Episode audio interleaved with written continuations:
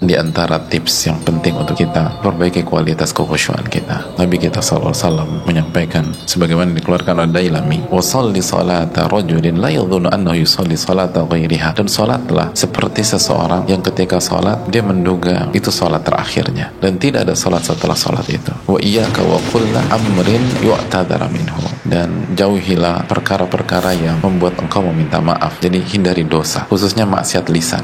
Ada orang bergibah, lalu salat zuhur, nggak mungkin salat zuhurnya khusyuk. Orang mau fitnah, lalu dia salat asar, nggak mungkin salat asarnya khusyuk di antara salam dan takbiratul ihram di salat tarawih kita gunakan untuk ngejok terus ngomongin orang lalu begitu imamnya bangkit kita takbiratul ihram lagi coba lihat emang khusyuk gak akan khusyuk jaga lisan jaga perkara-perkara yang akan merepotkan kita wa ajmi'il ya'as amma fi aidin nas. Dan himpunlah keputusasaan dari apa yang dimiliki oleh manusia. Kalau pengen khusyuk kita jangan punya ambisi menginginkan apa yang dimiliki oleh orang dari hal-hal duniawi.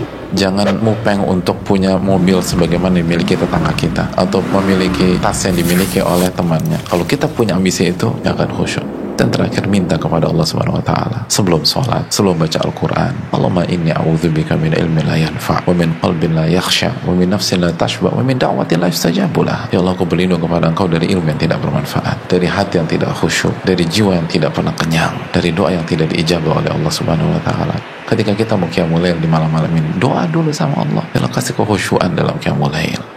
Oleh karena itu semoga kita bisa meneladani kekhusyuan orang-orang soleh kita yang terdahulu maupun yang saat ini dan semoga Allah memberikan kekhusyuan kepada kita.